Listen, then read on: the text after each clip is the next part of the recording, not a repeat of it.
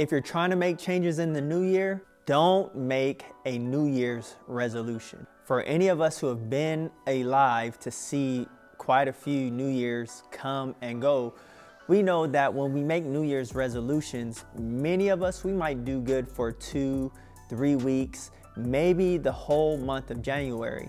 But eventually, we fall off and we really don't know why. We start off really well, but somehow we fall off our goals, we become disillusioned or discouraged, and we give up all together. And instead of making a New Year's resolution, you should do this instead. If this is the first time we're meeting, my name is Chris, and this is Foundation Bible Studies, where I seek to help connect you with your Creator in Jesus Christ, both informationally and experientially, so you can find the significance and fulfill the purpose that God created you for. Now, if you get anything out of this video, I would encourage you to like and subscribe to the channel or follow the podcast. That way, Whenever I upload new videos or new podcasts, you will be notified, and it will definitely help out the channel and ministry in trying to help as many people as we can. And so, in talking about New Year's resolutions, many times we treat New Year's resolutions like we do a to do list. I want to lose weight, check. I want to be more timely, check. I want to do whatever it is. We treat it like a to do list.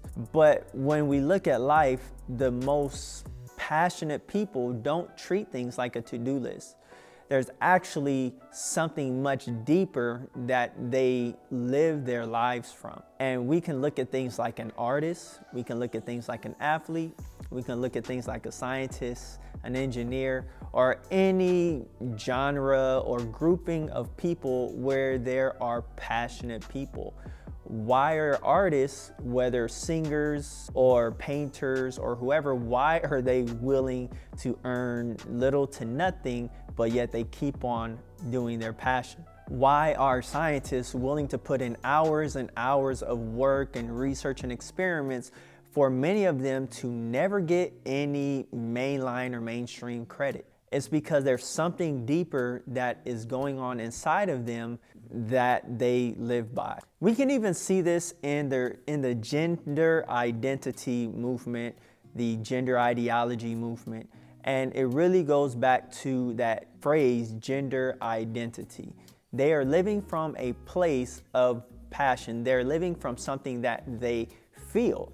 Now, as a Christian, if you're a Christian, perhaps you're not, and if you're not, that's perfectly fine. I didn't start off as a Christian. You can check out my little channel stinger, channel video, whatever, and you can kind of see the pictorial depiction of where I've come from, where Jesus Christ has brought me from, and where I currently am, wherever that may be. I'll let Him decide that. But when we look at the gender ideology and the gender identity community, we see that they are living from a place of passion, something that they feel. Now, on the, I would say, the 180 side of that, and talking to the Christians in the city of Philippi, Jesus' apostle or ambassador Paul, in the second chapter of the letter to the Philippian Christians, he says, It is God, when we are born again of water and spirit, when we have experientially received God's Holy Spirit, or Old King James English, Holy Ghost, when we have received the Holy Spirit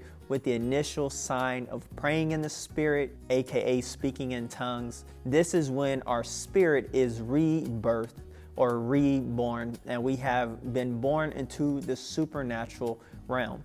And so Jesus says we need to be born again of water and spirit as he is talking to Nicodemus in John's gospel in chapter 3, verses 1 through 8. And so the Apostle Paul, the Ambassador Paul, as he is talking to the Christians, the born again Christians in the city of Philippi, in chapter 2, verse 13, he says, It is God who gives us the desire to perform his will and gives us the ability to do it. Much of what we overlook within the New, within the New Testament is that many times the writers are speaking to their audiences. Jesus is speaking to his audience. The disciples and apostles are speaking to their audiences, not from position, but relationship and identity. Yes, relationship is important, but relationships help us in the development of our identity. My parents' relationship to me helped me to develop my identity.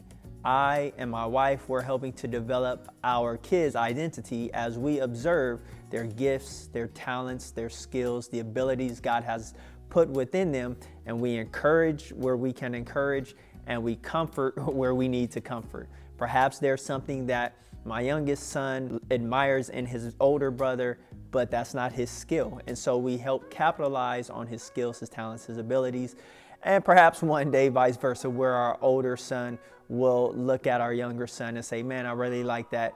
Our, my little brother does that specific thing. And vice versa with my wife, me and my wife. There are certain things that my wife, she knows that she can do when she's focused and in the spirit that I admire and I wish I could do, but that is not the gifts or abilities God has given me both naturally and supernaturally. And so the things that are within us, they flow from out of us. Paul, like I said, Paul said to the Philippian Christians that it is God who gives us both the desire and the ability to do.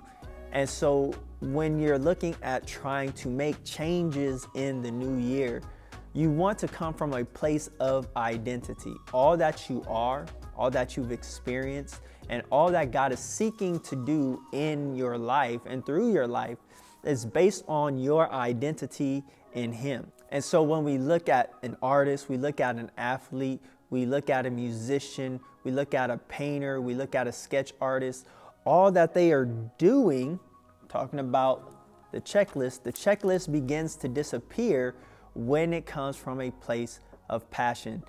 That passion comes from who they are.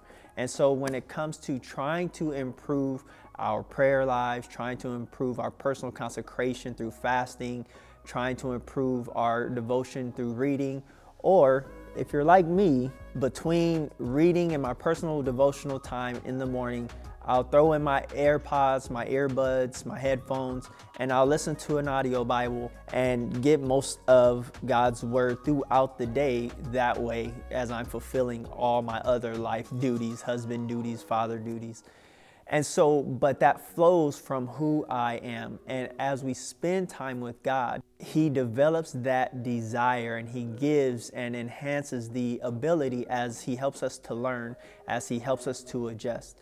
So, as you're trying to make changes in the new year, I want to encourage you don't make changes based off of a to do list. I got, I have to pray more, I have to read more. Instead, approach it from a place of passion, approach it from a place of identity. Are you a Christian?